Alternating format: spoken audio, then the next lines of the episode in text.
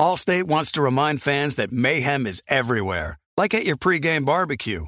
While you prep your meats, that grease trap you forgot to empty is prepping to smoke your porch, garage, and the car inside. And without the right home and auto insurance coverage, the cost to repair this could eat up your savings. So bundle home and auto with Allstate to save and get protected from mayhem like this. Bundled savings vary and are not available in every state. Coverage is subject to policy terms and conditions. Being a chef means keeping your cool in the kitchen. And with Resy Priority Notify and Global Dining Access through my Amex Platinum card, Right this way. it's nice to try someone else's food for a change. That's the powerful backing of American Express. Terms apply. Learn more at americanexpress.com slash with Amex. With the Wells Fargo Active Cash Credit Card, you can earn unlimited 2% cash rewards on purchases you want and purchases you need. That means you earn on what you want, like trying out that new workout class, and 2% cash rewards on what you need, like a foam roller for your sore muscles. That's the beauty of the Active Cash Credit Card. It's ready when you are with unlimited 2% cash rewards.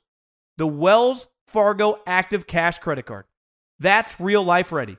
Terms apply. Learn more at wellsfargo.com slash activecash. Warning, this product contains nicotine. Nicotine is an addictive chemical. Black Buffalo products are intended for adults aged 21 and older who are consumers of nicotine or tobacco. If you're an adult age 21 and older and use nicotine or tobacco, I want to tell you about Black Buffalo's award winning nicotine pouches. What are they made of? Cured edible green leaves, food grade ingredients, and pharmaceutical grade nicotine. No tobacco leaf or stem. So if you're 21 and older, consume nicotine or tobacco, and want to join the Black Buffalo herd, head over to blackbuffalo.com to learn more. You can order nicotine pouches online and they ship directly to most states. Or check out their store locator to purchase pouches at thousands of retail locations around the country. Black Buffalo Tobacco Alternative. Bold flavor, full pouches.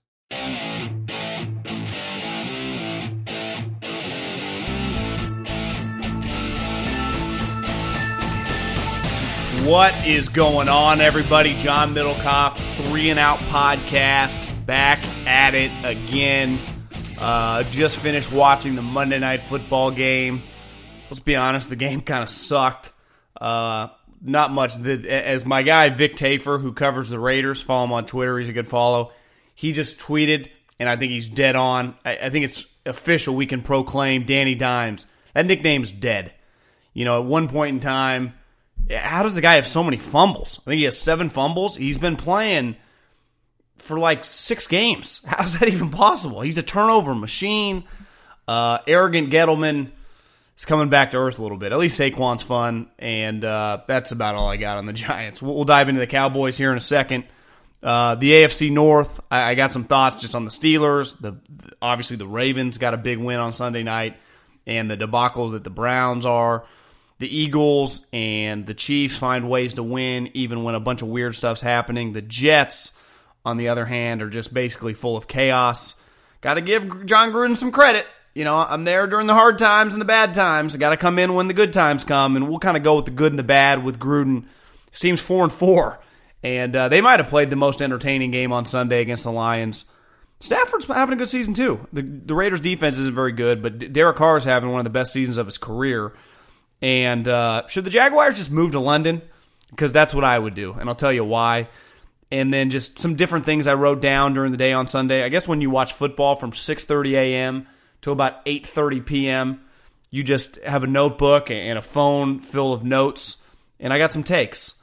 Uh, I appreciate. I got a lot of positive feedback on the Carson Palmer interview. If you haven't listened to that, it's kind of an evergreen interview. Did it on Friday. Seems like a lot of you liked it. Listen, I mean, it was cool. It was awesome for him just to come on. He couldn't be any cooler. He's uh, he's the man. I mean, there's no way there's no way around it. I I, I don't know him that well, and he couldn't have been any more candid about his career, the position. It's a pretty cool, in depth interview for a guy that played 15 years in the league, multiple time Pro Bowler, you know, number one overall pick. There, there was so much stuff I wanted to ask him, but we just his answers were so good I didn't even have time. We really didn't even talk about being the number one overall pick and what's that feeling like. I mean, we got guys like Burrow and Herbert and Tua that are clearly going to be pretty high picks. You know, the pressure of playing in college. Maybe I'll have to try to get him on you know, again later in uh, maybe during draft or playoffs or something. I'll have to figure out a time because he was uh, he was pretty cool. But the Monday night game, and then obviously the Middlekauff mailbag at John Middlekauff, end every podcast by answering you guys' questions. Slide up into my DMs, my Instagram, same as my Twitter handle, but my Instagram DMs are open. Slide up in them, and we interact that way, and I answer your questions. I, guess my big takeaway from the Cowboys, talent wise, top to bottom, they are really talented. Like they have a top five or six roster in the league. There was a moment tonight where Sean Lee is just blasting folks because Vander Esch is injured. If Sean Lee is a backup linebacker for you, you're in a good spot. Amari Cooper, you know what's crazy about speak of the Raiders? Amari Cooper is having a much better season than Khalil Mack. Amari Cooper's on pace for like 85 catches, 1,200 yards, and 10 touchdowns. He's dominating. Since he's been on the Cowboys 16 games, I think someone, I saw someone tweet out his numbers in the 16 games. It was like 16 catches, nine touchdowns, and 1,300 yards. He, has been a dominant, dominant Cowboy. Zeke is just the ultimate blue collar workhorse. We're just going to pound your ass with running back. And they're off. I mean, Jason Witten's terrible, but yet he still functions. Blake Jarwin's an undrafted free agent. That guy's good. Randall Cobb, obviously defensively, Demarcus Lawrence is a beast. They got dudes. But I just think big picture, like this is kind of their window. Because there was a stat they had on Monday Night Football and I was, you know, I was listening to podcasts, but then I was like, I kind of feel bad. You, you just feel you're more into the game. So I'm like, okay, I'm just going to attempt to listen to these guys. Booger, in fairness, was pretty funny when the cat came on the field. So was Tess. I, I give him credit on that one. They did a good job there. That, that, that was a pretty funny moment when the black cat was running around. It was like, is that Adam Gase's cat? But they have 30% of their salary cap right now invested in their offensive line. And they have those guys. Tyron Smith's a Hall of Famer. Uh, Collins, the right tackle, the kid from LSU that fell to them, is highly paid. He's a really good player. Martin's a really good player. I mean, they got really good offensive line. But when you give, and listen, I, I like Dak. I've always been a fan of Dak Prescott. I like him actually more than Jared Goff. And you know what I feel about Jared Goff's contract. I, I'm just not giving that guy $110 million. I can stomach doing it to Carson Wentz because I look at Carson Wentz more like an NBA player. He can just carry my franchise. Jared Goff cannot carry my franchise. Dak can have subtle moments, but for the most part, he is dependent on a lot of help. And the moment I give him a lot of money, I do have to start cutting other players. Whether that's an offensive lineman, whether that's a sweet defensive lineman, whether that's a DB. Like, you, you can't feed everybody. And they've already fed a lot of people. What, what are we going to do with Amari Cooper? Like I said, Amari Cooper hasn't been paid yet. Now, Amari Cooper's number won't sniff Dax because he'll probably get 50 to 60 guaranteed. But then between Amari and Zeke, that's like $100 million. Majority of teams that have a highly priced, you know, quarterback don't have a running back and a wide receiver that account for that much money, let alone a sweet offensive line. That's just a lot of money invested. I, I, maybe would try to franchise Dak. I really think they're in a tough predicament here because this notion that it's just going to be easy. Obviously, Dak thinks that if they make the playoffs again, he's made the playoffs three times in four years. His stats are going to look good. They're going to have a playoff home game if they win the NFC East. It's just like, how are we going to get this thing done? I, I actually think J- Jerry talks a big game and he's a deal closer. He's one of the great American businessmen. This is kind of a bizarre situation because you're going to be in a position where you don't have two franchise tags, so you can't franchise them both. If you, you just you feel like you have to franchise Dak, but you're just going to let Amari go? You don't. What do you think Amari would get on the open market? He'd be the best free agent to hit the market in years. Most times, free agents, like all the big contracts that are signed, like Khalil Mack, the Aaron Donalds, the Julio Jones, the Michael Tom, those guys never get close to free agency. Imagine if they actually did. Uh, Amari would get paid 140% of what he's worth. But I, you're telling me Dak's just going to take some decent deal by December? It doesn't feel like he's already in this far. You might as well ride it out. Are, are the Cowboys going down the slippery slope of they're going to lose a guy? Because right now, you know, you would say Jason Garrett's not going to outcoach Shanahan. He's not going to outcoach Sean Payton. Uh, he's probably not going to outcoach Zimmer. Matt LaFleur, I don't really know what he's proven, but you're still playing Aaron Rodgers. You would like your chances with Aaron Rodgers. So what if they lose in the first round and neither of those guys are are signed? What what do they do? I I I, just it kind of hit me tonight. Like part of what makes the Cowboys the team that I actually picked to win the NFC before we actually saw games. And then we were three games in. I'm like, damn, they're 3 0. Kellen Moore. And even the night you realize Demarcus Lawrence, Vander Esch, Kellen Moore, like they do have a pretty strong Boise contingent. Their play caller and their two best defensive players. Uh, Jaylon Smith's pretty damn good too. But they are probably more predicated than these other teams. Like you saw what happened with the Saints. Brees went out. They did not skip a beat. They won every game with Teddy Bridgewater. They did not skip a beat. So the way they've built their team is just pretty thoroughly. And then they also have Drew Brees, but it's taken them years to kind of fine tune that thing. The Cowboys have kind of worked to fine tune it, and they're finally here. But now they're in the situation because he was a fourth round draft pick that his contract's about to come to an end. And because of the timing of when they traded for Amari, his contract's also timed to come to an end. Well, back to what I said, you do not get two franchise tags, so I really think this kind of this home stretch, this Dallas Cowboy team is definitely the last time we're going to feel it this deep. And we know that Jason Garrett, if he does win a playoff game or whatever, and Jerry resigns him, is not the guy to take a team with less talent and make them better. You could argue he's capped right now. They're winning 10, 11 games these last couple years, but it's because their team's so damn good, not because they're out thinking people and out scheming people. Hell, weren't they 3 and 5 last year when they traded for Amari and he just kind of resurrected Dak? It wasn't really scheming. They say throw the ball to 19. I hate that number 19. I mean, can you Amari, can you just wear a normal wide receiver number? So I, I guess if I'm taking inventory right now on the NFC, I would have the Saints one. I would have the Niners one A.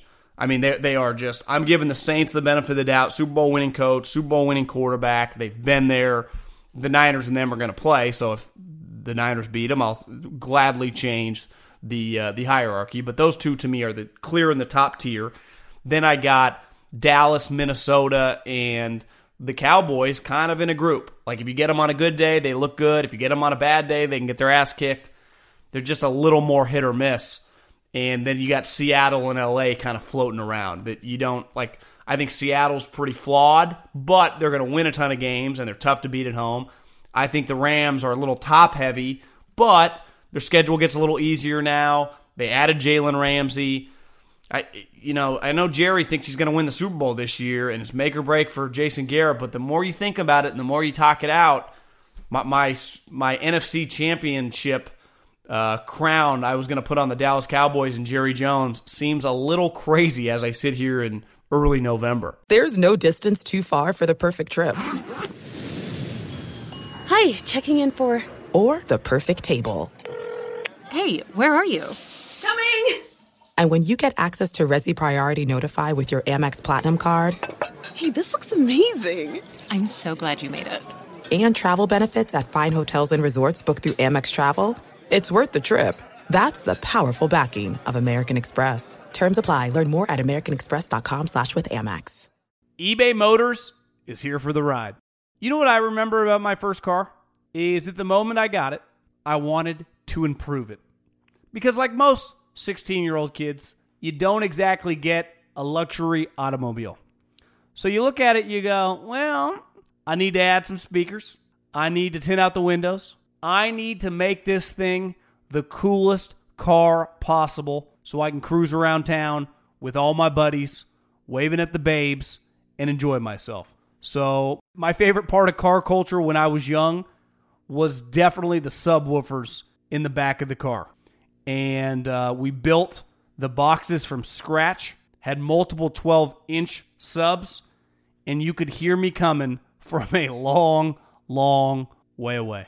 With over 122 million parts, you can make sure your number one ride or die stays running smoothly. Brake kits, LED headlights, roof racks, bumpers, whatever your baby needs, eBay Motors has it. And with eBay Guaranteed Fit, it's guaranteed to fit your ride the first time, every time, or your money back. Plus, at these prices, you're burning rubber, not cash. Keep your ride or die alive at ebaymotors.com. Eligible items only, exclusions apply. When you're hiring for your small business, you want to find quality professionals that are right for the role. That's why you have to check out LinkedIn Jobs. LinkedIn Jobs has the tools to help find the right professionals for your team faster and for free. LinkedIn isn't just a job board, they help you hire professionals you can't find anywhere else. Did you know 70% of LinkedIn users don't visit other leading job sites? LinkedIn's the only one I use. On LinkedIn, 86% of small businesses get a qualified candidate within 24 hours. Hire professionals like a professional on LinkedIn. LinkedIn is constantly finding ways to make the process easier. They even just launched a feature that helps you write job descriptions, making the process even easier and quicker. Post your job for free at linkedin.com slash J-O-H-N. That's linkedin.com slash J-O-H-N to post your job for free. Terms and conditions apply. You put it off long enough, it's time to replace your tires. Tire Rack has tires that will elevate your drive. Touring tires for commuter comfort, performance tires for sporty handling, all terrain tires for on and off road adventure. Go to tirerack.com to get started. Not sure where to begin? Use the tire decision guide to get a personalized tire recommendation, the right tires for how, what, and where you drive. Choose from the full line of Michelin tires. Ship fast and free to a recommended installer near you, or choose the convenience of mobile tire installation. They'll bring your new tires to your home or office, and install them on site. Doesn't get much easier than that. Go to TireRack.com slash Colin to see their Michelin, test results, tire ratings, and consumer reviews, and be sure to check out all their current special offers. Great tires, great deal. What more could you ask for? That's TireRack.com slash Colin. TireRack.com, the way tire buying should be. Okay, let's get into uh, the AFC North. And I, I think this first half of the season, which is now, what are we headed into, week nine or 10? It's hard to keep up with the buys. But all, all these teams have played eight games. One team six and two, one team's four and four, and one team is two and six. I'm not even counting the Bengals. As Carson Palmer, if you listen to that interview last week, kind of crushed them in their franchise. And, you know, Mike Brown is what he is. But the AFC North this year has been a, a muscle flex on culture. And the teams that have it, and the teams that have been the standard of that division my entire adult life, and in fairness to the Bengals, once you know Carson left and Marvin Lewis came in, they hit on a bunch of picks, and they, they were a decent team. But the one team that's always sucked is the Browns. And the culture of these two organizations at the top has has really established why they are who they are this year. And I think starting with the Ravens, listen, I, I'm a Harbaugh family apologist. I love Jim, I love the dad Jack, and I love John. They are old school badasses. And as people that people don't, I think, forget now because he's been in Baltimore so long, he was Andy Reid's special teams coach for a long time in Philadelphia. So I knew a lot of people when I got to the Eagles that had worked with John. And they always said, knew I was a Bay Area guy, and Jim was becoming this rock star. Jim was known as the nutty one, and John looks normal, you know, a little smaller, dresses normal. Everyone's like, God, he, he's got his shit together. Jim's the, the crazy one. And people are like, hey, you know, don't let John's looks fool you. He's nuts. And I mean nuts in a good way. Good football coaches are crazy. And John's got it. And the Ravens, I'm going to tip my hat and eat a little crow on this. Lamar's a lot better than I thought. He is he's much less frenetic than typically a a running quarterback is. A lot of times running quarterbacks have one read, then they freak, and then they freak in the pocket. Lamar's very under control. Even Kaepernick, who was probably the best running quarterback of the last decade for his two and a half year little run in San Francisco, if his first read or second read really weren't there, he would get really frenetic and it would lead to crazy sacks and it would kind of screw up the offense. And when I watch Lamar against the Patriots, again, it's so new and there are all, a lot of good teams have yet to play him. Just over the next four or five years, we're going to learn a lot. But you can't help but see this guy's pretty calm, cool, and collected.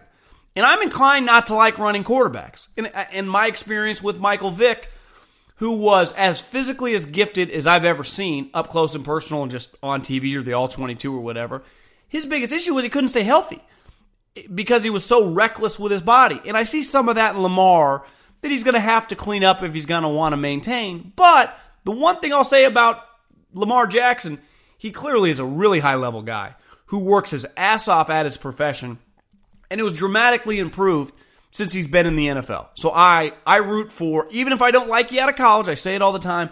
I'm rooting for you if you're a good guy, just like I root for Josh Allen. Now they aren't my you know first you know pick in a draft of the guys I'd want, though Lamar's really growing on me because Greg Roman, who the Harbaugh brothers swear by, can run an offense when you give him a running quarterback and the, the, Ravens are rolling. And that was an impressive win last night. That place was rocking. It felt like a college game. So uh, uh, right now, I look dumb on Lamar Jackson. He's a stud. He's clearly the best quarterback out of that draft two years ago, and it's not even close right now. He, he's in a different category than the rest of them. Now he benefited from going to a high level organization with a coach that has won a lot of games and successful people that just know what they're doing. The other organization in that division that just knows what they're doing, probably even more than the Ravens, is the Steelers. And remember when they traded a first round for Minkah Fitzpatrick? I thought it was insane. Roethlisberger had just got Tommy John surgery. I think they were 0 3 at the time, maybe 0 2 at the time. But then they lost the next game and they were 0 3. I thought it was reckless. And as time has gone by, I completely understand why they did that. Because they don't, the media loves when you tank the media supports tanking. They, they, they love Sashi Brown. I think a lot of media members that went to Northwesterns and the Missouris and the Syracuses view themselves as the intellectual elites. They saw Sashi Brown, super smart guy, Ivy Leaguer or whatever, see a lot of themselves in them. He tanks and they go, wow, I could do that, admire it, but it didn't work. Like, what does Cleveland have to show for it? We'll get to that in a minute. Tanking is the most overrated term, especially in football, that you can use. It does not work. Now, you could tank a couple games late, late in the season, but if you just have humans playing the game, they're going to try hard. You're not going to tank. And the Steelers, the thing I admire about them most as a business, their philosophy, they would never utter the words. I've only worked for one NFL team. If you brought up the word tank in the Eagles' offices, whether it was around Howie Roseman, Jeffrey Lurie, whether it was around business people, you get kicked out of the office. That, that, that would be like, there's not a worse, worse slur that could come out of your mouth than the word tank. In any high level organization, those words, that, that word is embarrassing. It works for the really shitty organizations, and it, it does work in basketball. Or it can work. I don't know if it's the Warriors are going to attempt it this year. The lottery odds have dramatically changed. We'll see. But historically, if there's a Jordan, Zion, LeBron, I, I get it. Football is not that way, especially in this draft where there clearly is no suck for luck, right? There is no some game changer. Because once upon a time, the Cleveland Browns, who attempted to tank, passed on guys like Deshaun Watson and ended up with their version of this short, chubby, angry guy that they got going right now. But the difference yesterday in the Steelers game, and they beat the Colts at home, they're now 4 and 4. In their lowest moment, it didn't get any shittier than the way this year had started. They got rid of Antonio Brown, Le'Veon Bell, Roethlisberger tears his elbow. You're like, God, this is going to be the year that Tomlin finally doesn't, you know, break 500. They're going to win three or four games. Nope, four and four. They still got two games left against the Browns, a game against the Bengals. They play the Jets and the Bills. When all the dust settles, Steelers probably not going to make the playoffs. But I bet a grand right now they go eight and eight. I'm probably inclined to say they go nine and seven. And if I was a Steeler fan, and I understand why the Steelers, probably beside the Cowboys and maybe the Packers, have the biggest fan base, quantity wise, in the country when it comes to the NFL. There, there's a reason, because they always win. That is the standard. That is the mindset. And uh, the Ravens have had the same mindset since Harbaugh got there. And really before that with Ozzie and Billick and Ray Lewis and Ed Reed. Like those are the standards. We're just to keep winning. And, and when you we get a curveball thrown at us, like Roethlisberger goes down, we ain't gonna flinch. And Fitzpatrick had a pick six yesterday in a game they ended up winning by two. If Hoyer, let's say, throws a touchdown on that pass, it's a difference in the game. Minkah, I, I saw a stat. Since they've got him, he has 25 tackles, four picks, and a forced fumble. He's been freaking unreal. There's no chance on God's green earth they're four and four without him. Like I said, he literally, his play won them the game yesterday, or was the difference in the game when you take a step back and look at a big picture. So the culture of those two franchises are why they run circles around the Cleveland Browns. who this offseason, when they needed a head coach, relied on Freddie Kitchens. And yesterday, after Shoegate, for some reason, Odell Beckham and now his buddy Jarvis Landry, it's always something. Like, you guys can't just wear normal cleats to a game. You have to wear the clown cleats. You guys are two and five. Maybe I understand if you're five and two or six and one, making some statement, and it's like, oh, they're just guys being guys, having some fun. You guys are two and five. And my, if you listen last week, the reason I liked the Broncos, I didn't necessarily like them to win, but I liked the points. In what world was Freddie Kitchens and Baker Mayfield just some lock to go into Mile High and beat Vic Fangio? Now you can say what you want about Vic Fangio as a head coach, though I do think the Denver Broncos has been one of the better terrible teams I've ever seen. They'll probably end up 5 and 11 and they're going to be in every single game they play. And what happened? I look up the television yesterday, it's 14 to 3. Of course it is. Vic Fangio is just a much higher level guy than Freddie Kitchens and Baker Mayfield, who again, I was texting with people in the league, why does he look so fat right now? Why does he look like me? Why does he look so terrible? Here's the other thing, Baker. You are not Lamar Jackson. Your comparison, and I use this comparison to you coming out of college, was Drew Brees. You know what Drew Brees, who gave a, if you haven't seen it, Google his pregame speech to Purdue. He could make a living off giving football teams pregame speeches. You know what Drew Brees does not do? He does not run around. He does all of his work from a little three yard radius within the pocket. He is accurate on the highest level. That's where he wins.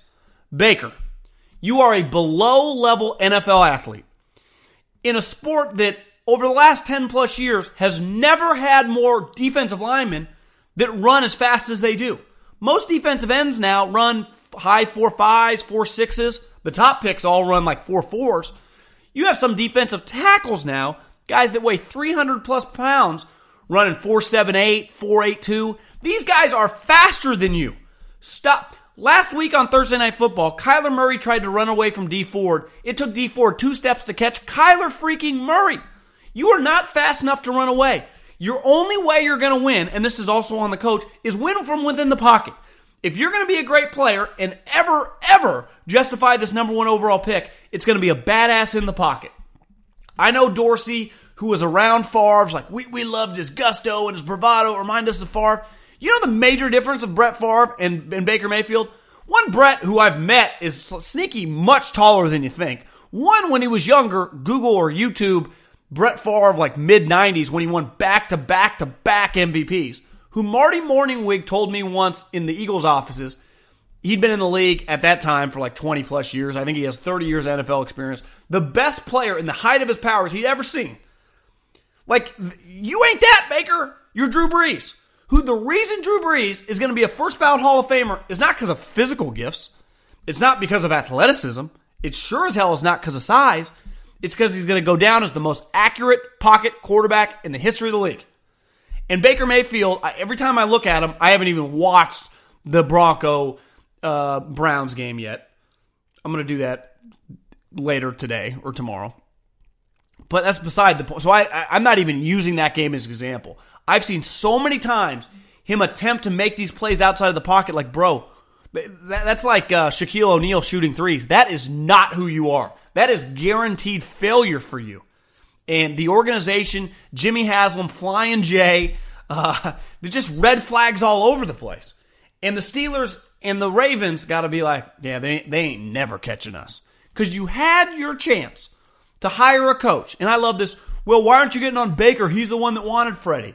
I wouldn't have listened to Baker's opinion on who that next head coach should be if I was Dorsey or Jimmy Haslam at all. What, it's one thing if it's Rodgers and asking him, hey, what do you think of Matt LaFleur? It's another thing Baker Mayfield, who had 13 starts under his belt, and who's going to play for whoever you hire as the coach. Hire the best coach.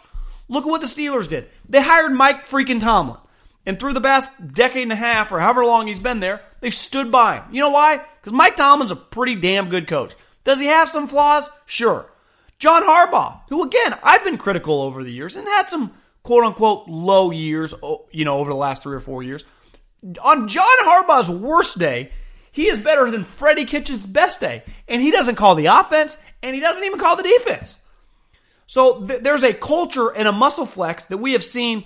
Like it, it doesn't get any better than this. Like it is a case study in high level organizations and low level organizations and everything that's going on. Because if they had a high level coach, you know what they'd say? Baker, stop leaving the pocket. Odell, put on the normal shoes. You know what the Steelers do? Trade a one. And guys like me, you guys are idiots. Four games later, Minkah's got four picks. They're four and four. You're like, damn, is this team, could this team make a wild card? The Ravens are going to win the division with ease. And I thought, wow, I wouldn't take Lamar Jackson. You know what they did? They built the whole offense around Lamar Jackson. You get Baker Mayfield, who's a pocket quarterback, and they're trading away offensive linemen. It, it, it really is not shocking when you just kind of talk it out. And we, we, it is such cliche, and you hear the word all the time. Like we talk about culture, culture, culture, but it's true. And it's not just culture; it's a mindset. It's a philosophical belief. For years, the Browns tanked, and so many elites in the media were like, "Oh, Sashi's a genius."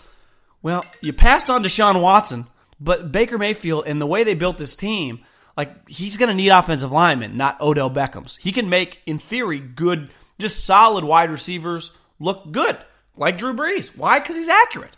Well, he can't be accurate if he's running for his life. And the, the Browns are just a bunch of hollow, you know, hype. That, that's what it turns out to be. Where the Ravens and the Steelers are substance.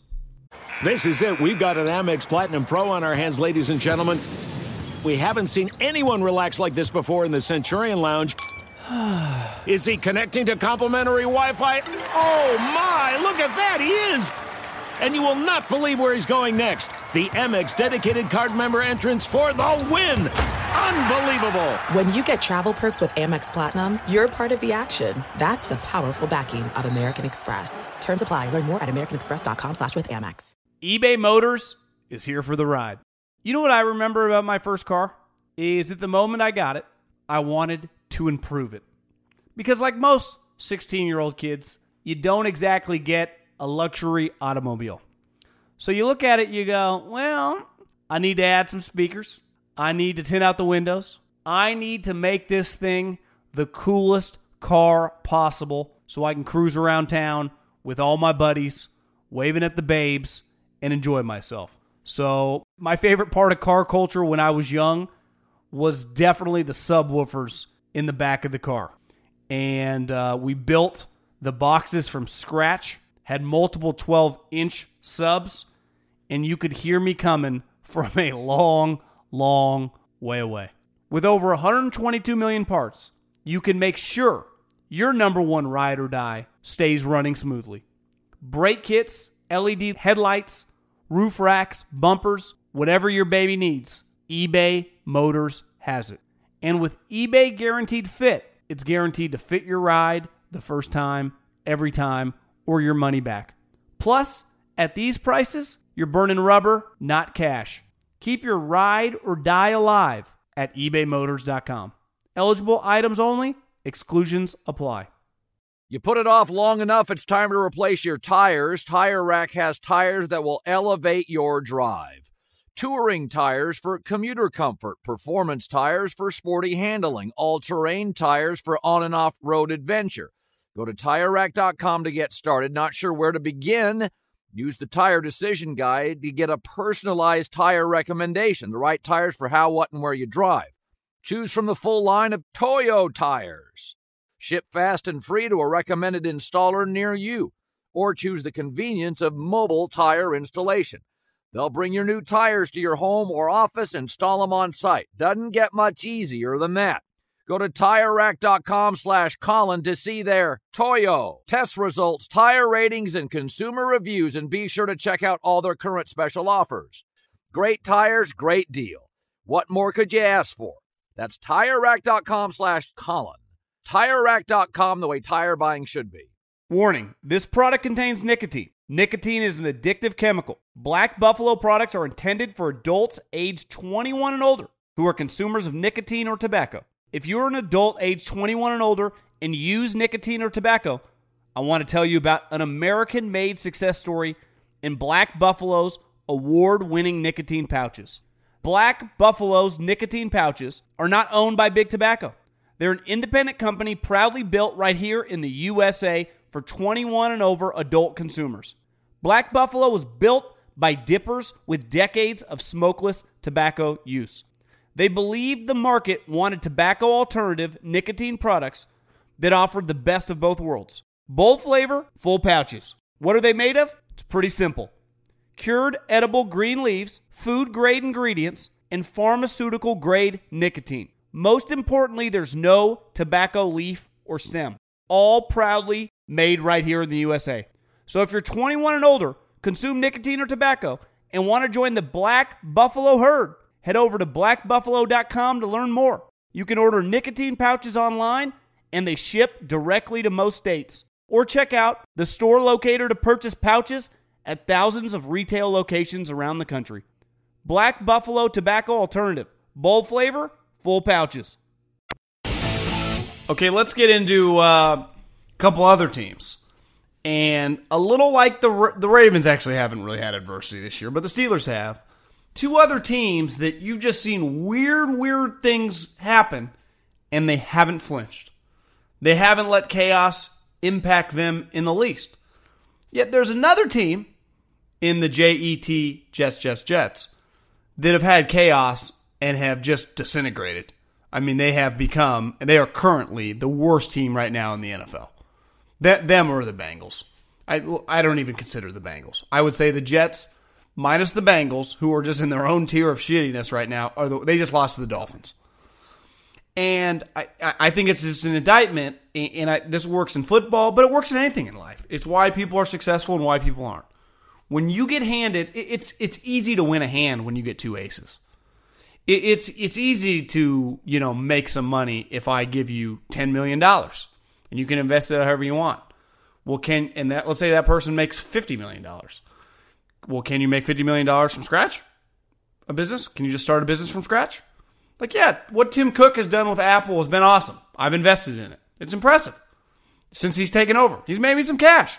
But let's call it what it is. Apple was kind of running. I owned an uh, iPad and an iPod before Jobs, you know, died. So what you do, like Jobs started that bad boy and got that thing rolling. Like that's more impressive than what Tim Cook did. Now, what Tim Cook's doing is impressive. And I love Apple. I'm looking at an Apple computer and an iPad playing uh, the Bronco Cleveland game and my cell phone sitting right next to me. But the Eagles and the Chiefs, who, like Apple, you know, were highly hyped coming into the season. The Eagles had won a playoff game, and the Chiefs had been really an offsides from Dee Ford away from winning the AFC Championship. When you take a step back, you're like, well, if they beat the Patriots, how would they not have beat the Rams? So they were they've probably kicking themselves over last year. And both these two teams have been were not dealt two aces this year. Starting with the Chiefs, Patrick Mahomes, who messed up his ankle, who this new defensive coordinator Steve Spagnuolo has just kind of been hit or miss early on. And then Mahomes dislocates his knee. They took Matt Moore, who there were pictures of him last year scouting, or I mean this offseason, scouting for the Dolphins. Like his career was over. The Eagles, who it was reported on last week that they've clearly had anonymous people leaking stuff about potentially Carson Wentz, and then Howard Eskin said it was Alshon Jeffery, and then Alshon Jeffery denied it, and it was just they've had Malik Jackson, their big free agent signing, gets injured.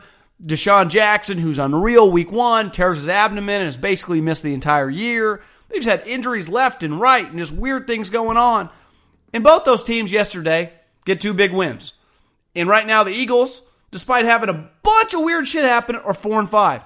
Somehow, the the Andy Reid and the Chiefs, which listen, I, you'd have to go down and look at one of the craziest two week stretches of his career, but to win a game and really, they could have beat the Packers to play that well in back to back weeks with Matt freaking Moore against the Packers and the Vikings, who had been two of the better teams in the NFL, has been a clinic by Andy and his protege Doug of just keeping the ship straight and just not letting all the. Now, it's probably crazier in Philly with the media and the intensity of these leaks, but Doug's done an incredible job. It's a little different in Kansas City, though I actually interned there my senior year in college in 07. Herm was there. It's the Chiefs are a big deal there. And to win that game yesterday, and I watched it this morning with Matt Moore, was really, really impressive. Their, their defense was awesome, but Matt Moore made some big time throws. Tyreek Hill's just an elite player. Sammy Watkins played well. But that's, that's impressive. When, when things are not going your way, can you succeed? You know, it, it, it's easy to start on third base and be successful. You know, this season for both these two teams, there's just some weird things happening. Probably more weird stuff with the Eagles, but they're still alive. I mean, they've rattled off two pretty big wins back to back weeks. And the Chiefs, I, I thought they were a lock probably to lose these two games to the Packers and the Vikings. And they didn't just, I mean, they split them, but they split them by really feeling like, you know, I know you can't win, be one and a half and half, but it feels like that Packer game wasn't just an L. I mean, they, they got a backup quarterback in Matt Moore, and they're feeling pretty good about themselves. Meanwhile, the Jets, who I've supported Adam Gase, I always thought he was a good coach. Hell, he won a little with Matt Moore. Remember when Tannehill got hurt and he made the playoffs? Is clearly just a weirdo. Like Matt, or excuse me, not Matt, but Adam. How do you hate every single player? It's always someone else's fault. There's always an excuse. And then you get Joe Douglas, who I've heard really, really good things about. And he gets in this position, and there's always a story of, well, Kelechi and you are going at it. Well, you're trying to trade all these players that you told in their face you're not trying to trade. This stuff does not happen in New England. It does not happen in Kansas City. Hell, it doesn't even happen in Philly. So I, am starting to think like it's not all on the players. The debacle over the last couple weeks, and I've defended the Jets in the sense like, yo, Jamal, like, come on, man. The, the you're going to be talked. You're going to be talked about in talks.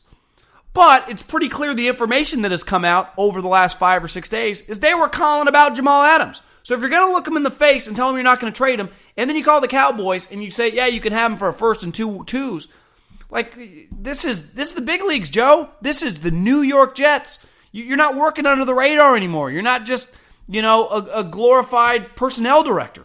You're the general manager. And I, I think he's a really high level guy. And everyone that I know that work with him, Philly, really likes him. But this is chaos right now. It's a debacle. And I get you got a ton of money. I think he got like five, he got like twenty plus million dollars to sign there. I've never had anyone offer me twenty million dollars. I would imagine the good majority of people listening have not either. I'm signing that contract. I get it. But you hitched your wagon to Adam Gase. Adam freaking Gase, who looks lost right now, who has a defensive coordinator that he cannot stand. They do not talk. They do not talk. I've heard that from multiple reliable sources. They do not speak. But to lose to the Dolphins, who if anyone's been paying attention, and they were just on Monday Night Football against the Steelers, if you just watch some bits and pieces of them the last couple weeks, they are playing really hard. Now they don't have much talent, but they, their effort level, just watching bits and pieces on the red zone, somehow that game got a lot of pub on the red zone. They just outplayed the Jets. They just tried harder. That's just an underrated aspect of professional sports is just effort. Like, yeah, if you got LeBron James or you got Peyton Manning, you're going to win more games. But if most teams are relatively equal, if you just try harder than the other team, you're going to be in position potentially to win the game. They don't even try hard. They clearly don't really like this guy. And then Joe Douglas and his actions have kind of fractured the locker room. So you were already pretty shitty. Now, no one trusts your coach or your general manager. And the guy that you traded up from six to three, remember, when you traded with the Colts and gave, I think, three second round picks, is in shambles. So the biggest red flag on the franchise Meanwhile, Doug Pederson has got Carson playing really high despite missing a bunch of injured guys all season long and struggling to run the ball and their defense not being very good. And he's winning with Matt Moore. And you're ruining Sam Darnold. And I get Sam Darnold has some flaws. He's he's you know a little inclined to turn the ball over, but that's what they hired you to do. Fix him. And you're not only fixing him, he's just he's been he's seeing ghosts. I mean, he's in shambles right now. And I, I like the Browns, the Jets aren't ever going to change. The, the, the Browns aren't ever going to change. There's a reason the Eagles always win. There's a reason the Chiefs go to the playoffs every year. There's a reason the Ravens or the Steelers are a locked playoff team between the two of them every single year. And the Jets and the Browns just suck. And this year, if you like football, if you like management, if you're just fascinated by all this stuff, you should just take notes on how to avoid disaster and just read everything possible about the Jets and the Browns because they've put on a clinic on how to stay shitty in the NFL. Okay, do I need to uh, eat a little crow with Jon Gruden?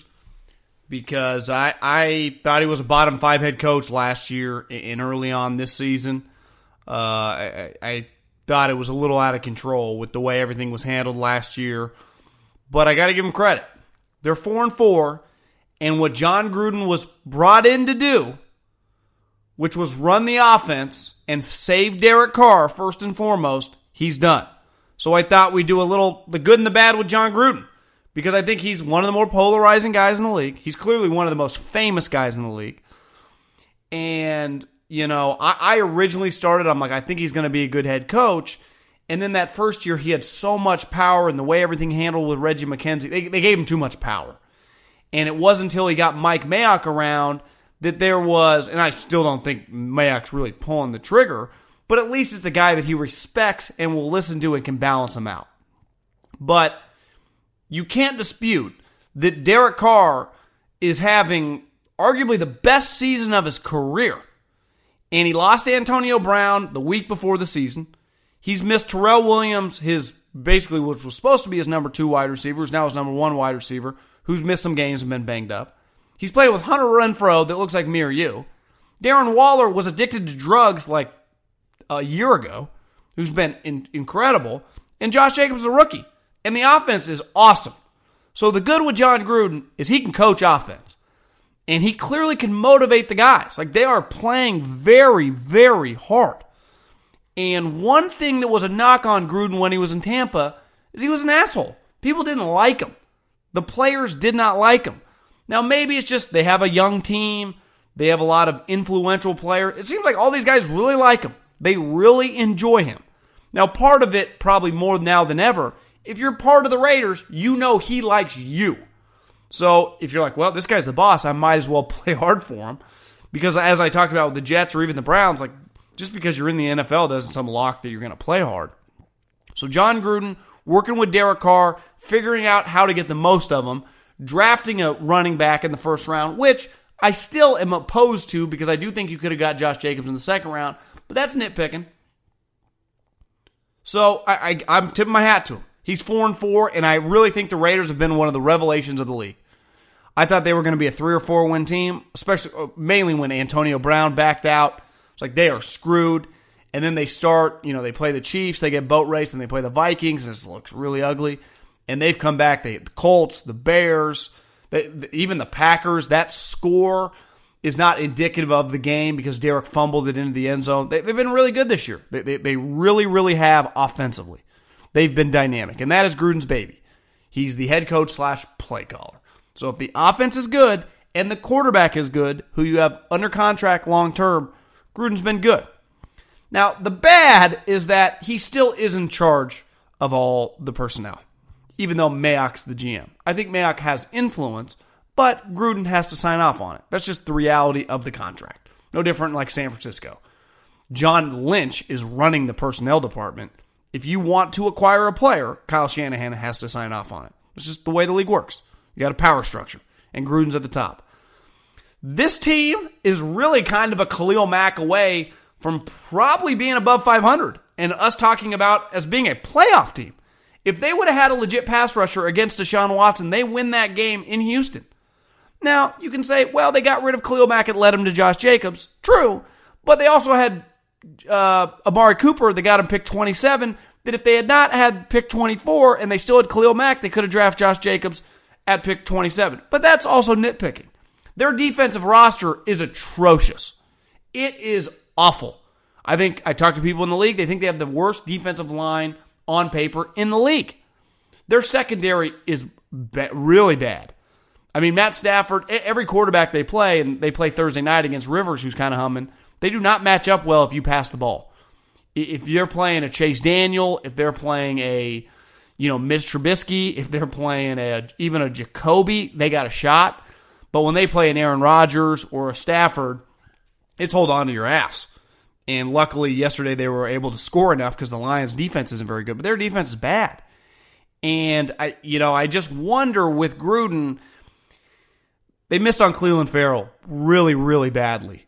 And if they would have hit on that pick, eh, i.e., a guy that we were all talking about in Josh Allen, that was clearly the second best pass rushing prospect in the draft behind Nick Bosa. Now, you could argue 3 4 system in Kentucky, stand up guy. That's kind of what they're doing in Jacksonville. He's standing up.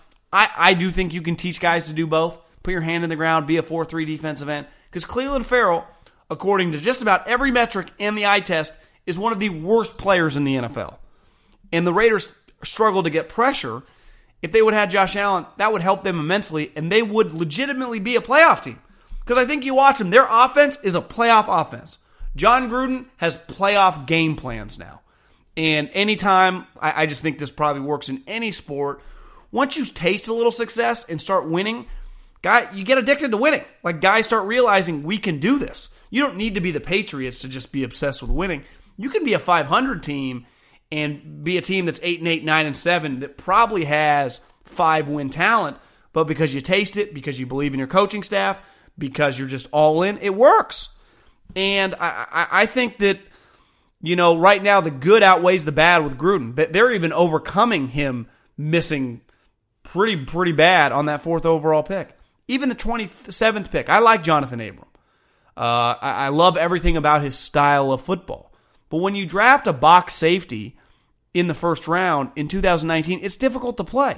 And the reason he's on injured reserve was because he destroyed a guy on the on Monday Night Football to open the season. And that's just the way he plays. And when you destroy a guy, sometimes your shoulder tears.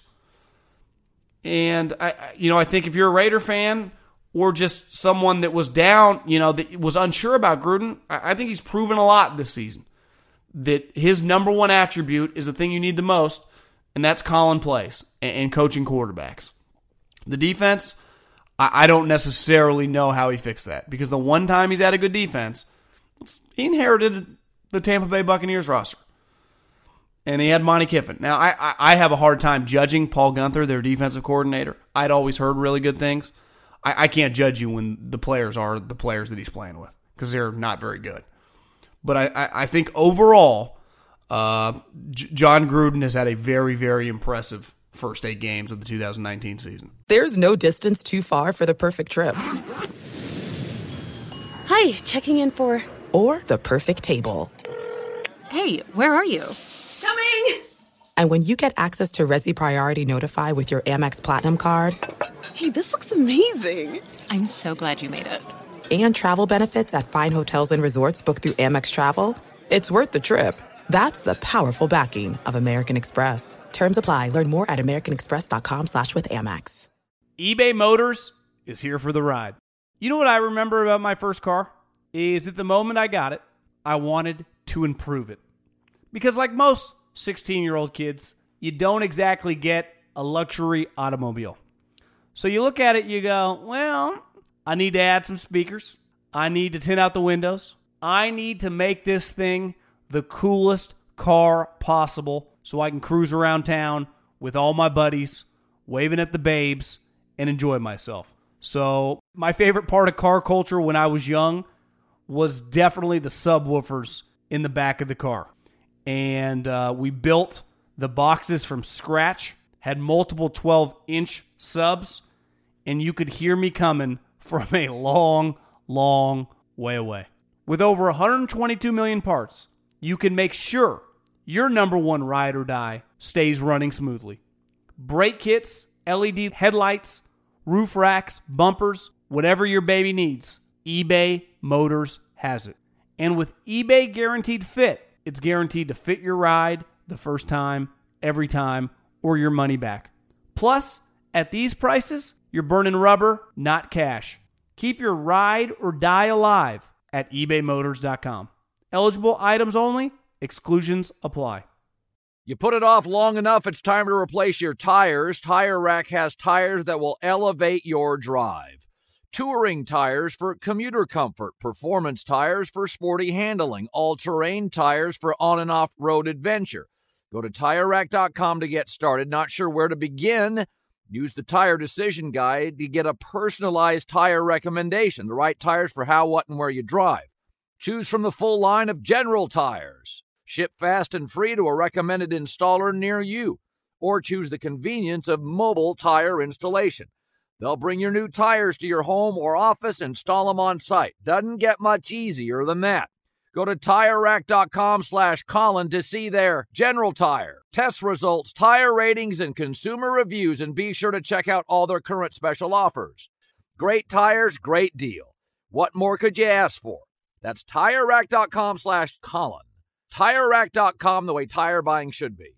Warning, this product contains nicotine. Nicotine is an addictive chemical. Black Buffalo products are intended for adults aged 21 and older who are consumers of nicotine or tobacco. If you're an adult age 21 and older and use nicotine or tobacco, I want to tell you about an American made success story in Black Buffalo's award winning nicotine pouches.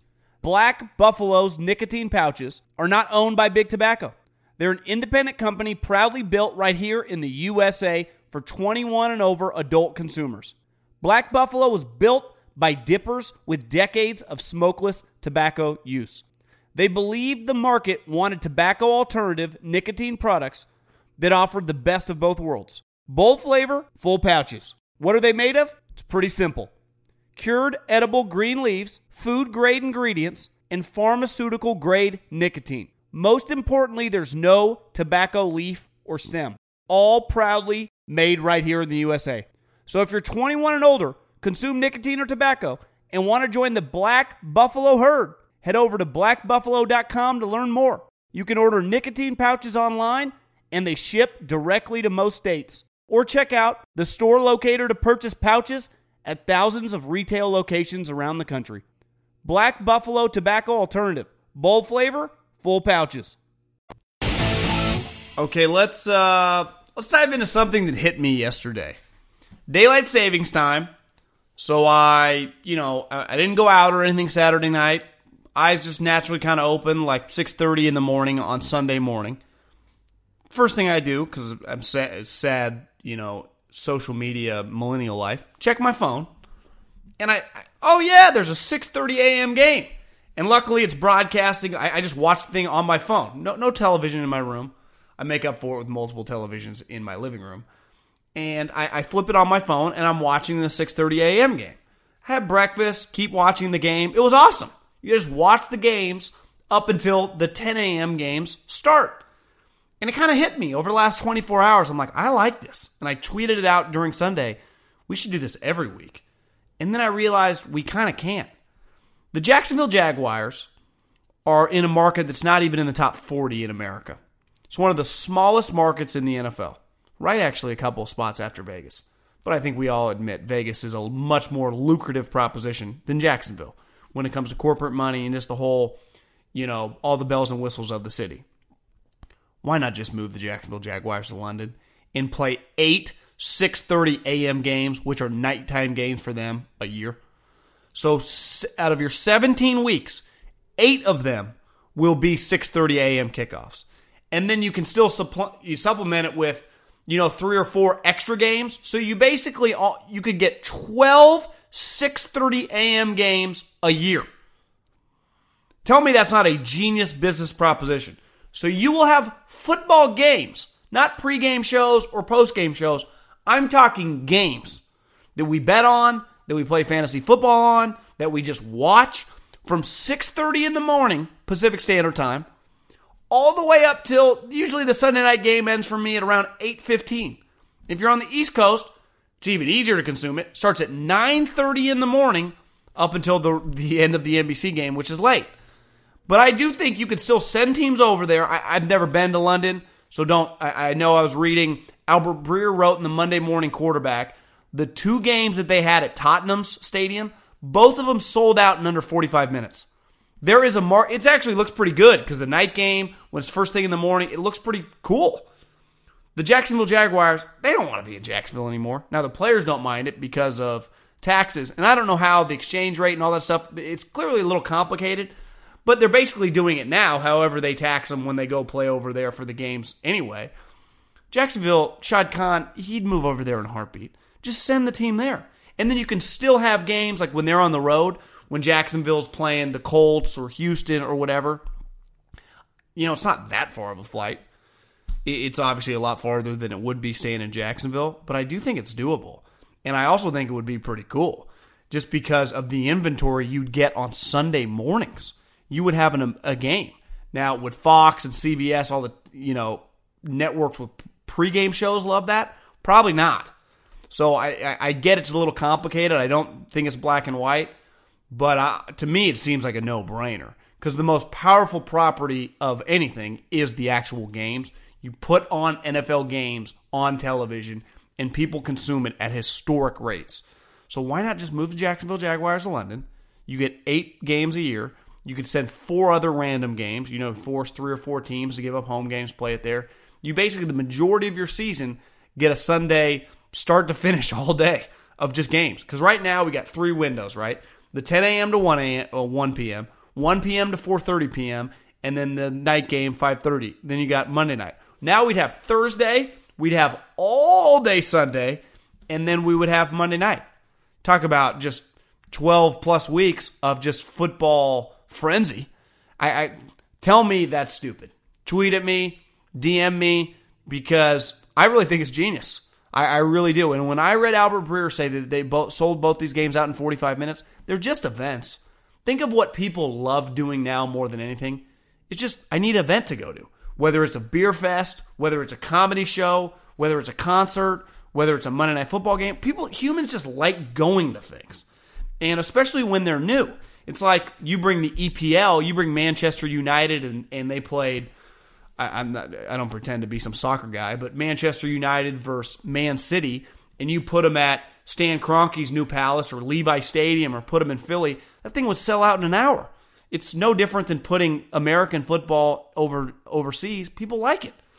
You you just give people events, and now the popularity and the fame of this league is so big. People know about it. People will go, even if they don't really know what the rules are. If you told me you know, it, it, happens a lot with soccer, I think, in America, though it's a little different. Soccer is just big in America, too. Clearly, American football is not big in London, but, but I think it could work because I think Jacksonville right now is a wasted market, and the NFL isn't into wasting anything. And I think there's probably a ton of money over there, and they could have a little quote unquote international flavor with really just having one team being international. It's no brainer to me. Okay, let's hit on a couple other things, just some notes I jotted down of just things, players, whatever that stood out to me. One, DK Metcalf is just a good player. Whenever I watch Seattle, 14 makes plays.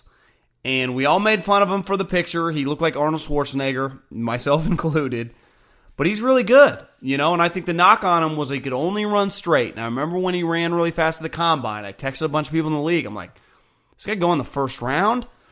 And when people are sitting at the combine, they're like, "Well, I, I wouldn't discount it." And then I think you go back, you you nitpick the tape. He had ha- been injured, but he, he's in a great spot. I mean, he's a deep ball pass catcher. I mean, that's his go-to route, just running the go route or just anything deep breaking, goes, posts, and he makes plays. I mean, he he he high points the ball at least, I mean, I haven't watched every one of his targets, but whenever I'm watching them, he makes catches when it's thrown in his vicinity.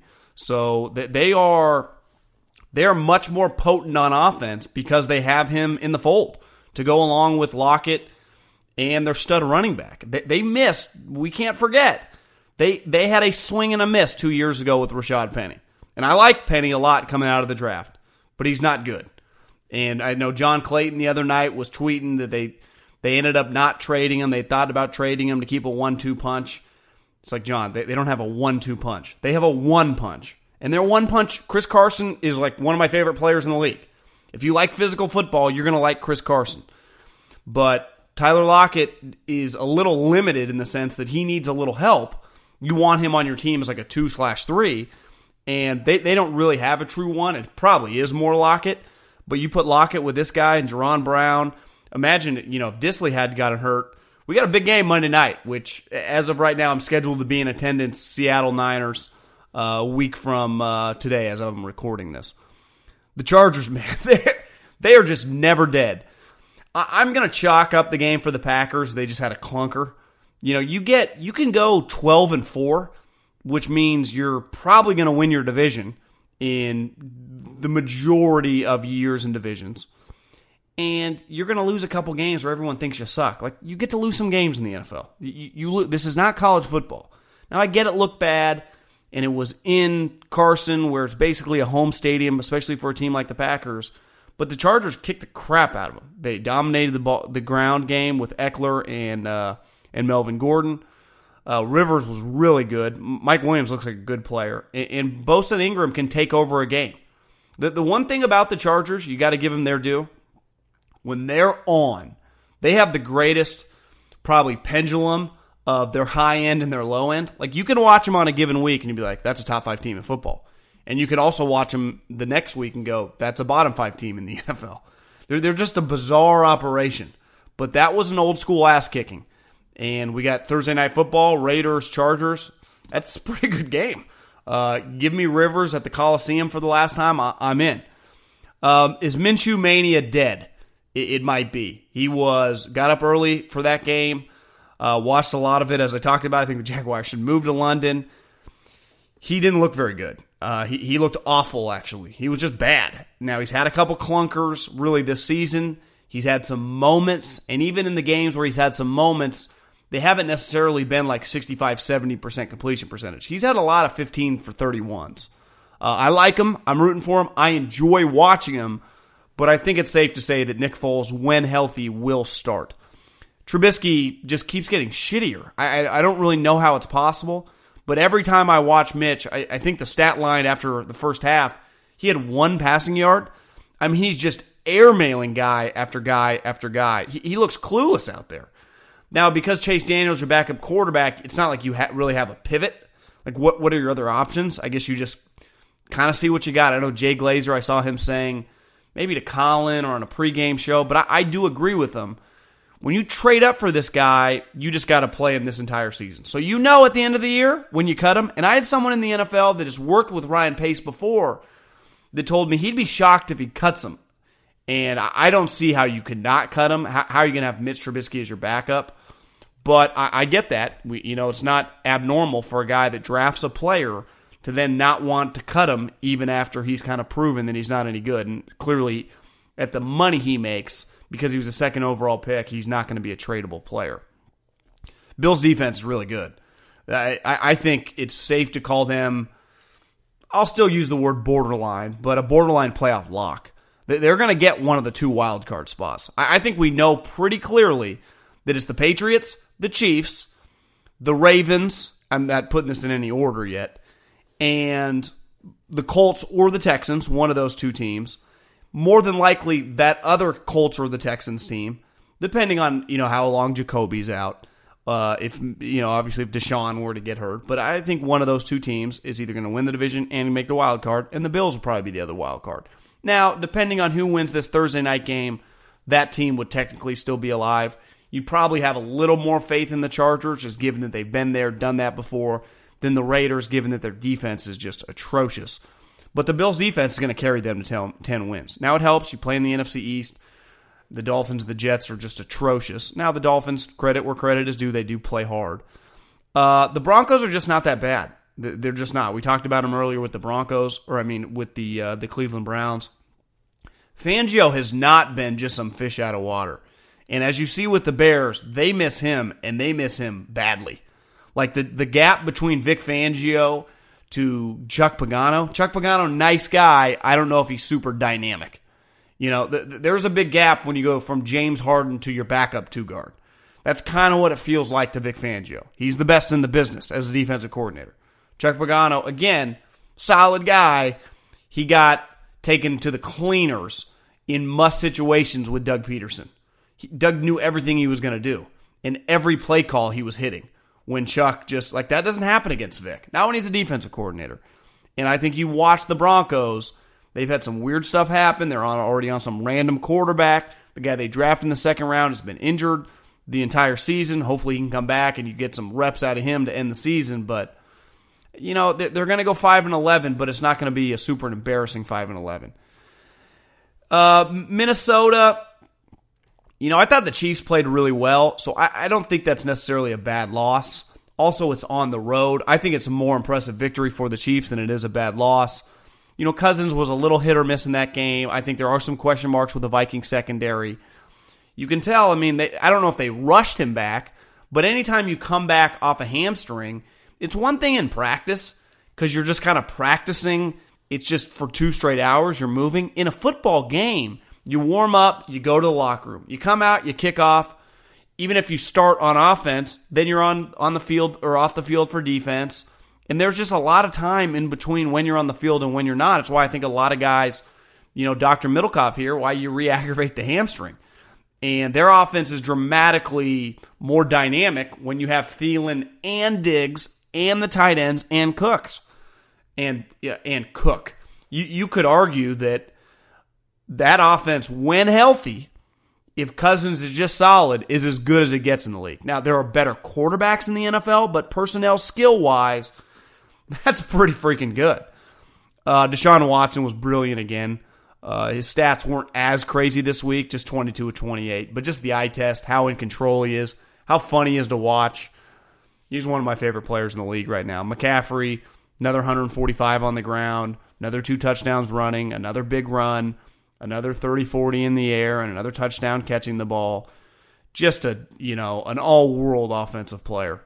And the Panthers just, you know, refuse to die. And he's he's really to me the reason you know, a lot of teams, their quarterback carries them. For the Panthers, it's Kuechly and McCaffrey. And Kuechly clearly is first ballot Hall of Famer one day.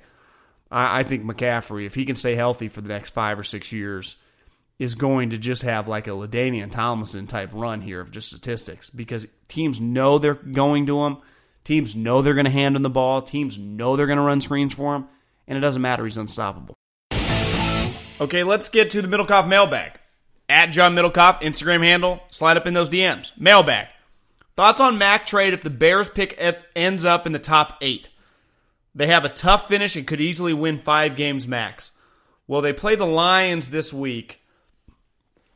I would say this if the Raiders miss the playoffs again, and we'll have a better feel after Thursday night's game, uh, they would be four and five, you know, and they, they would have a probably end up at like seven and nine they would miss the playoffs the first two years. And while the Bears missed the playoffs this year, they did make the playoffs and win the division last year with Khalil Mack.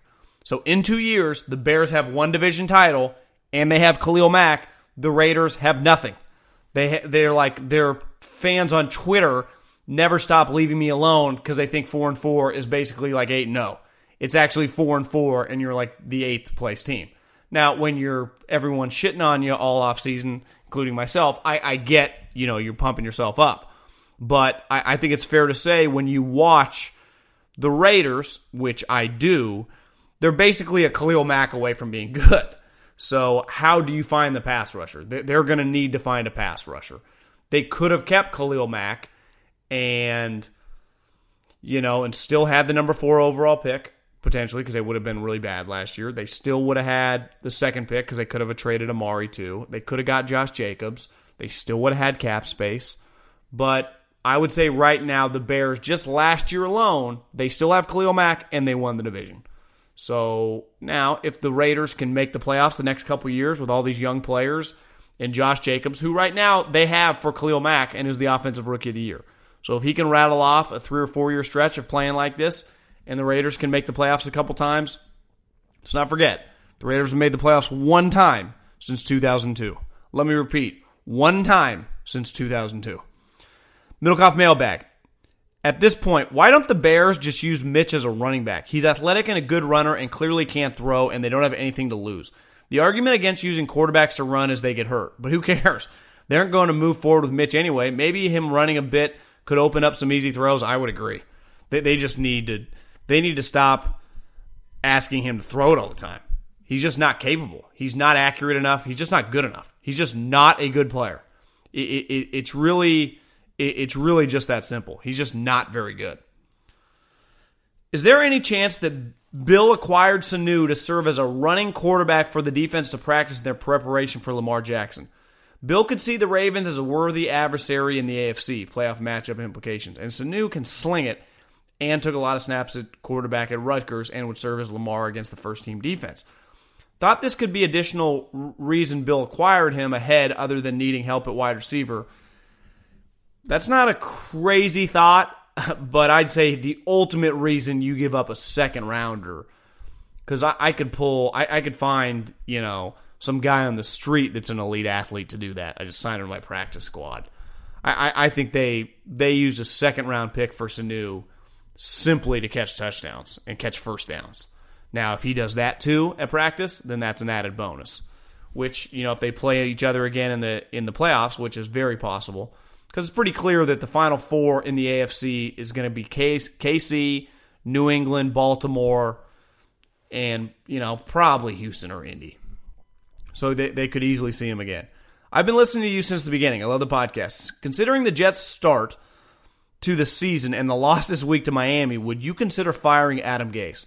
It seems like only bad franchises fire their coach after a few seasons or one season, i.e., the Browns and the Raiders. Yeah, I mean, ideally, you do not want to do that because if you fire Adam Gase, now the good thing is you'd have Joe Douglas and you get to just start from scratch. Now, luckily, these NFL teams are making so much money. Firing these guys and paying them to go away is not the problem. I think optically it looks pretty terrible, but you you could argue is optically going two and fourteen and getting getting your ass kicked because that's what they got. They didn't just lose; they got their butts kicked by the Dolphins and they've been horrendous. You know, the Monday night game, now obviously Darnold had mono, but the Cowboy game for the Jets might go down as one of the most bizarre experiences that we'll ever see on the football field. How did they beat the Cowboys like that? I, I, I don't I don't get it. So I guess long story short, I would not fire him unless I just thought he was a malcontent, bad person. Because you hired him because you thought he was a good coach. And I've always thought he was a good coach, but I'm having second thoughts this year because they are a debacle.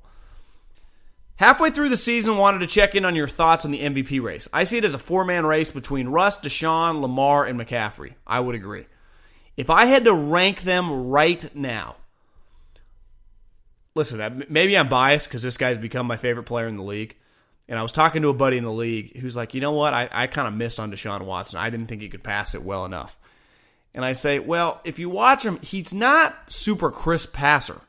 He benefits, and he benefited from this in Clemson, to having incredible jump ball and like huge catching radius wide receivers. Remember at Clemson, he had Mike Williams, and he could throw it to him, and he'd just make crazy plays.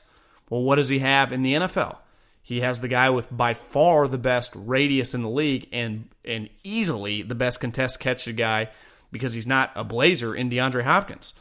So he benefits from that. But the thing Deshaun has, and Russ has this too, his instincts are elite. His quarterback instincts. So his scramble to keep a play alive, then to throw and hit a wide receiver. His ability to do stuff like that is second to none. And if you're an instinctual player, and he's pretty accurate, and is he's such an elite competitor, uh, I, I he might get my vote. But I, am I do have a soft spot for like not a career record, but Russ Wilson when his career's over, he deserves to have an MVP on his resume. And this is his best season ever. Uh, I, I'm going to be at the game when they play the 49ers here next Monday night.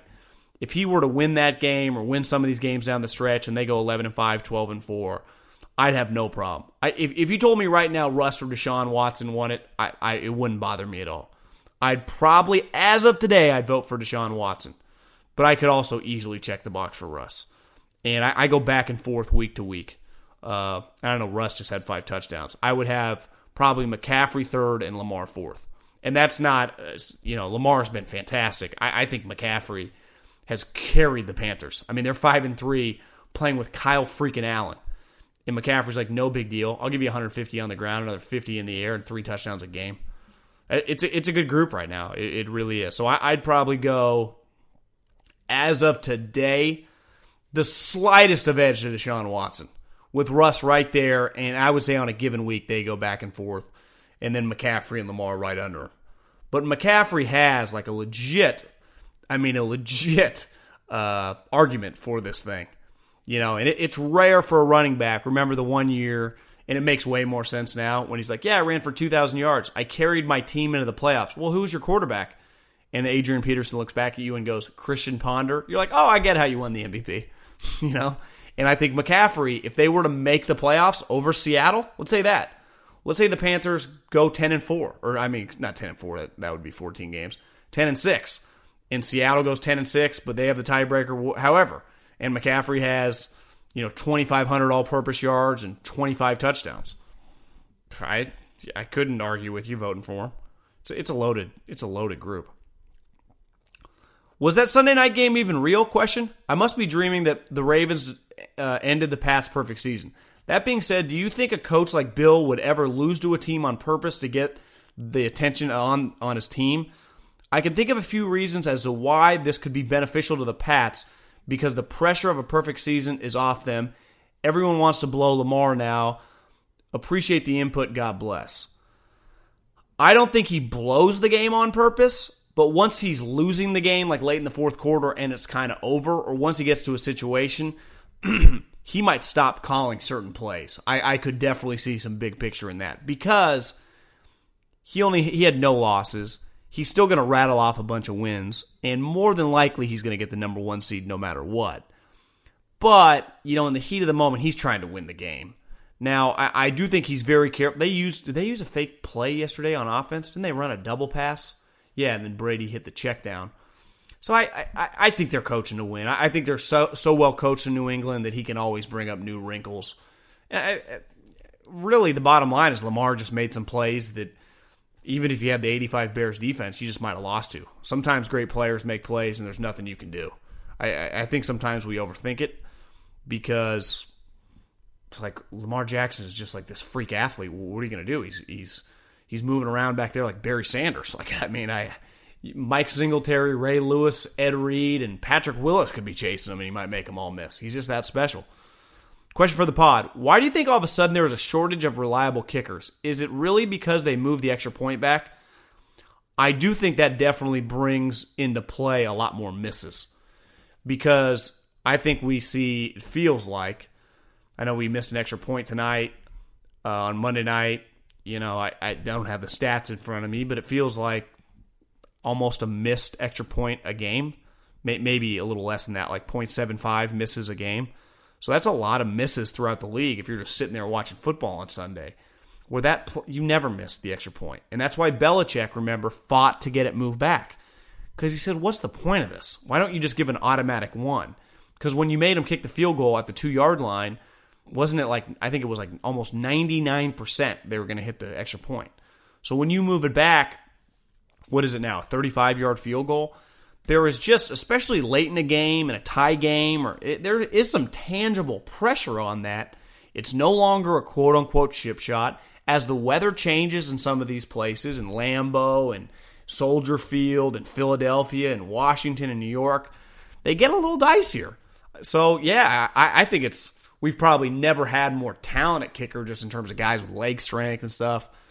But it's probably the mental focus it takes just you know, if any of you guys golf, you know, when I give you a tap in, if I'm playing you in match play and you have like a two footer and I go, it's good, well, I'm going to say it's good. But if all your tap ins are seven and a half feet, I'm not giving you any of those putts. Even if you're the best putter in the world, there's still some nerves going into the putt, right? It's no different with a field goal kick. I bet if you just took Gostkowski or Tucker or McManus or any of the top kickers just to the practice field and line them up to where the extra point is now 35 yards or 37 yards or whatever the hell it is they would hit that just over and over with ease. But the game situation is a little more intense. You know it just it's just an intense situation especially when the point is factoring in like hey this is to tie the game this is to take the lead this is to get us within the eight points whatever the game situation is.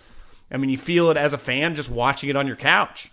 Uh, and you know i've I've seen some kickers miss some kicks in my life, and uh, it's just a weird position. So yeah, I think I think the extra point is. I guess that's a long-winded way of saying it.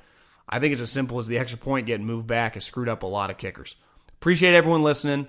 Again, the Carson Palmer interview last week. If you haven't listened, go check it out. It was really good. And uh, I guess I'll see you after Thursday night football. We got a little Raiders coming down the home stretch of their time in Oakland at the Coliseum versus the Chargers who are you know both teams are playing pretty well right now. pretty uh, pretty fired up for that game. Share this podcast with your friends. Appreciate everyone listening, and uh, let's just keep enjoying the football season. Talk to you later. See you.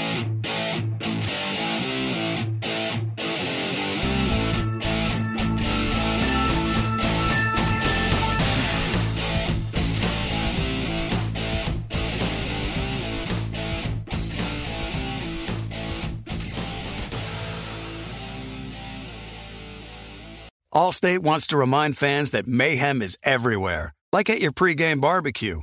While you prep your meats, that grease trap you forgot to empty is prepping to smoke your porch, garage, and the car inside.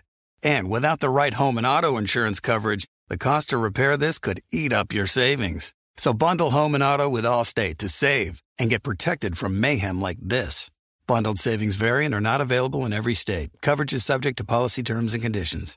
I'm Diosa. And I'm Mala. We're the creators of Locatora Radio, a radiophonic novela, which is a fancy way of saying a, a podcast. podcast. Welcome to Locatora Radio, Season 9. Love at First Listen. We're older, we're wiser, and we're podcasting through a new decade of our lives. This season, we're falling in love with podcasting all over again and getting to the heart of our stories. We're going places we've never gone before, and we're bringing you along with us. With new segments, correspondence, and a brand new sound. Season 9 is kicking off with an intimate interview with Grammy Award winning singer songwriter Natalia Lafourcade. What's giving you hope right now? Well, when I see what music does to people, it gives me a lot of hope. If you liked Locatora before, you're going to love season 9. Subscribe to our show and you'll see why Locatora is your prima's favorite podcast. Listen to Locatora Radio as part of the My Cultura Podcast Network, available on the iHeartRadio app, Apple Podcasts, or wherever you get your podcasts.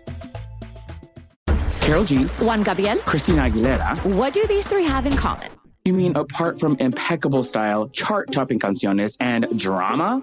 Facts, yes, all of the above are correct. But most importantly, they're some of the biggest Latin icons in the world. And they're just a few of the game changing Latin stars we're covering in Becoming an Icon Season 2. Listen to Becoming an Icon on the iHeartRadio app, Apple Podcast, or wherever you get your podcasts. More Than a Movie is back with season two. I'm your host, Alex Fumero, and each week I'm going to talk to the people behind your favorite movies. From The Godfather, Andy Garcia. He has the smarts of Vito, the temper of Sonny, the warmth of Fredo, and the coldness of Michael.